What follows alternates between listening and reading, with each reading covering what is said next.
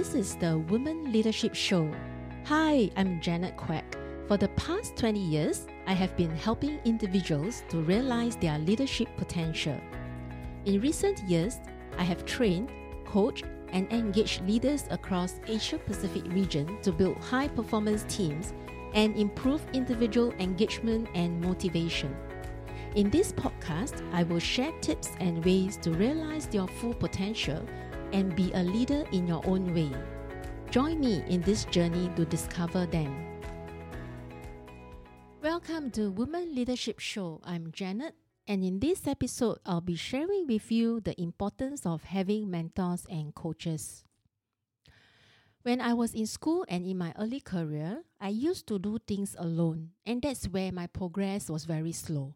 I do not really have mentors other than my ex bosses at work or colleagues. But even then, I the the word mentor or coaches does not come to me. So when I go to work, I will just think that I just need to do my work. I need to make sure that my boss is happy, and um, at the end of the month, I will get my salary. So it did not came or create had the create an impression during my early career that I I have someone who I have a mentor or someone a role model that I can go to. Uh, I just have to do my work and complete my work. So whereas I reached my early 30s and after attending the development and training programs, I realized that I actually did have mentors in my early 20s in my early career. Just that I don't see the word associated with mentor. So they may be my ex-bosses, but I see them as my role model and they teach me things in in their own way uh, by me observing them just like how our children observe us and model after us. For example there was this general manager who was in her, his 50s one day we were celebrating the birthday for him. I just joined the company and i thought that he was in his early 40s but when i got to know that he was actually in his early 50s i was shocked. And and i I got to know that he what he did to keep his youth uh, and and doesn't look like you know aging as like 50s but rather look much younger was that he go to gym every three uh, uh, three days a week and he also run three times a week so what he did was also he encouraged our whole department, including myself, to go for a run twice a week with him. So at that time, I was thinking, oh, after work, I still have to go to run, and and, and I had to go because it, uh, everybody goes. So if I don't go, then my boss will not be happy with me. So I went.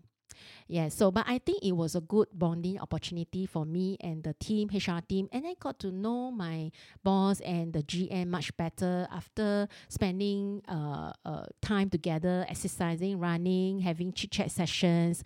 And I was quite impressed with him, how he was determined to keep himself fit even at this age, even though he is at the general manager level. And and through the sales and leadership retreat, I also learned a lot from him in his experience, in his knowledge when I was observing the retreat that I organized. I bumped into him uh, 10 years later, uh, about 10 to 15 years later, when I saw him, and he still looks good. So, and he was already a grandfather, and I'm sure that he continued his healthy lifestyle. And I admire him, not only his healthy lifestyle, but about his mindset. Because I believe that if someone at his level doing diligently every uh, every day, either running or going to gym, rain or shine, must be a very disciplined person. So that was my role model in managing my time, even at a very senior level. Look after your health, not giving excuse that oh I'm very busy, so I have no time. And he was able to keep himself healthy and fit even at a old age where he can see his grandchildren growing up.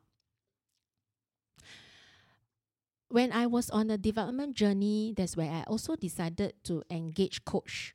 My first coach who was with me in the earlier uh, when when I when I started got promoted as a manager. And when I was on this development journey where I was immersed in many programs, I engaged my first coach who would help me in terms of presentation, uh, writing skills and communication skills. So I'll meet her on a weekly basis. At that time, she she she was um, very nice and she was she did not charge me a lot because I was not uh, uh, uh, earning a lot then. But she was willing to guide me, coach me, and we became friends. And that helps me in terms of my thinking how I present to the CEO and because I have a someone who is a sounding board to an idea or a proposal or something that I do at work. And so from then on, I believe that having a coach or a mentor is important, whether you are doing in corporate, either in life, direction, or in business.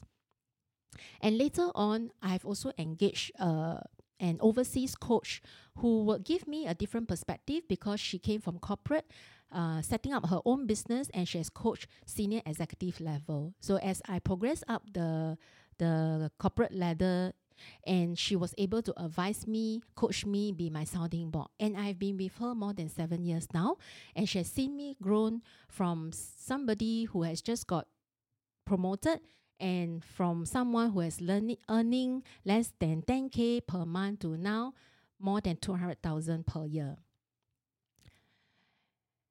And uh, during the last few years and uh, at work, uh, this mentorship has also becoming more popular and uh, more uh, facilitated in a way that during the employee engagement, there were colleagues that who request that they would like to have mentors, someone who was senior than them, need not have to be their best, is not their boss, but someone who are from different department or different country, or someone is able to mentor them and guide them, show them the way.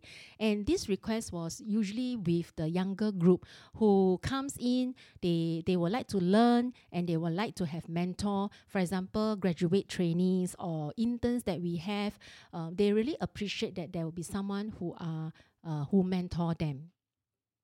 So we do also uh, in the last company I work with, we also look at sponsorship and uh, we want to groom more female leaders at the executive level. So we have female sponsorship where they will be sponsored uh, by senior leaders in a global uh, as a in a global company at a global level to be able to groom them and train them. And I do facilitate panel discussions, interviewing female leaders, and all of them will have mentors or sponsors in their career. So, at whatever level we are, we do need coaches and mentors.